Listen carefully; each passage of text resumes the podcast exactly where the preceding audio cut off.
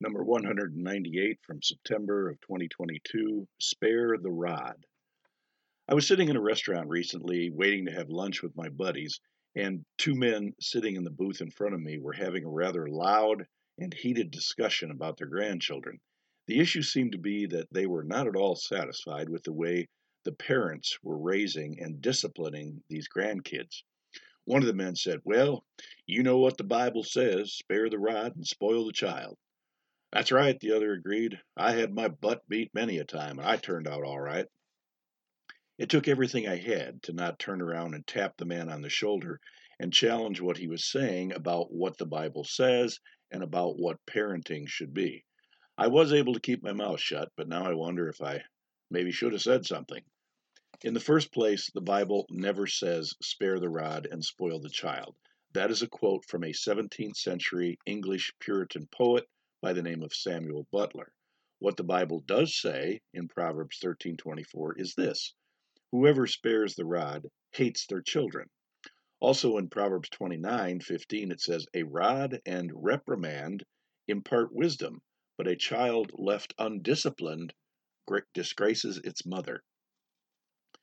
The Bible says a lot of things about a lot of things, but we usually need to have some background and understand the cultural situation before we can interpret it correctly. For example, the reference to the rod has its roots in the practices of shepherds in guarding and guiding their sheep. The rod was a stout, pointed stick that had two purposes. It could be used as a weapon to ward off wild beasts that would attack the sheep.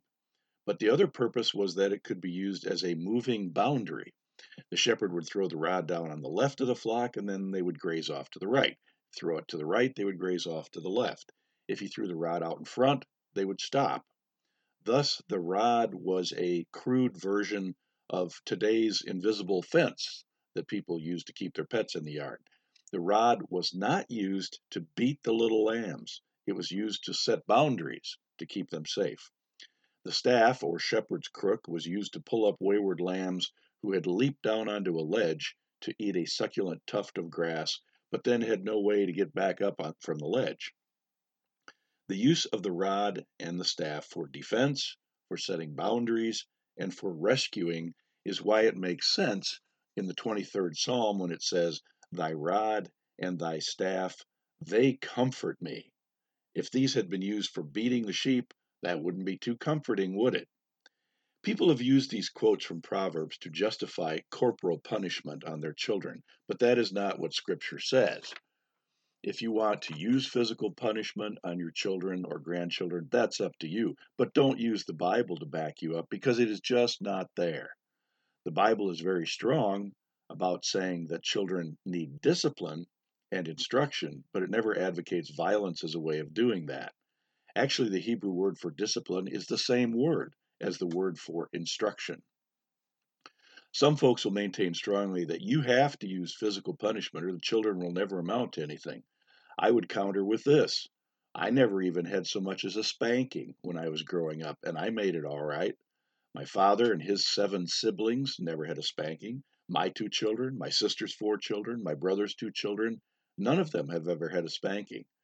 None of their children now have ever had a spanking. So that means that we have four generations of people who have never had any kind of corporal punishment, and none of us have wound up in prison. So don't tell me that that can't work. We did have plenty of discipline, however, when I was growing up, but just no physical violence. We had very firm boundaries when I was a kid that made me feel secure. I knew how far I could go and what I could do. Did I sometimes challenge these boundaries? Yes, I did but I never liked the way that I felt when I went astray because it disappointed my parents and they never disappointed me. I felt like I had let them down and they never let me down. What this style of parenting relies on is building relationship. I never wanted to lose the good relationship that I had with my parents, so for the most part, I chose to do things that would please them. I liked the way that dad coached baseball for me. I look forward to the games of cards, parcheesi, and croquet that we had as a family where we teased and laughed at one another. I appreciated the times Dad would take me hunting and teach me things. I liked my mother helping me with my English projects. I felt secure in knowing what the boundaries were and exactly what the consequences were if I chose not to follow them. I recall a time when one of Dad's cousins was blowing off about how he had to beat his kid's butt over some misdeed. My father looked him right in the eye and said, If the only way you can get your kid to do what you want is by beating him, it's not your kid that's out of control, it's you. So, what the Bible says about parenting is that children need lots of discipline and instruction, but says nothing about using violence to do that. Children do need lots of instruction and lots of discipline and firm boundaries. They need a good example of what appropriate behavior is. They need time and attention. They need love and touch and caring. Those are the things that God gives us and the things we need to give our kids.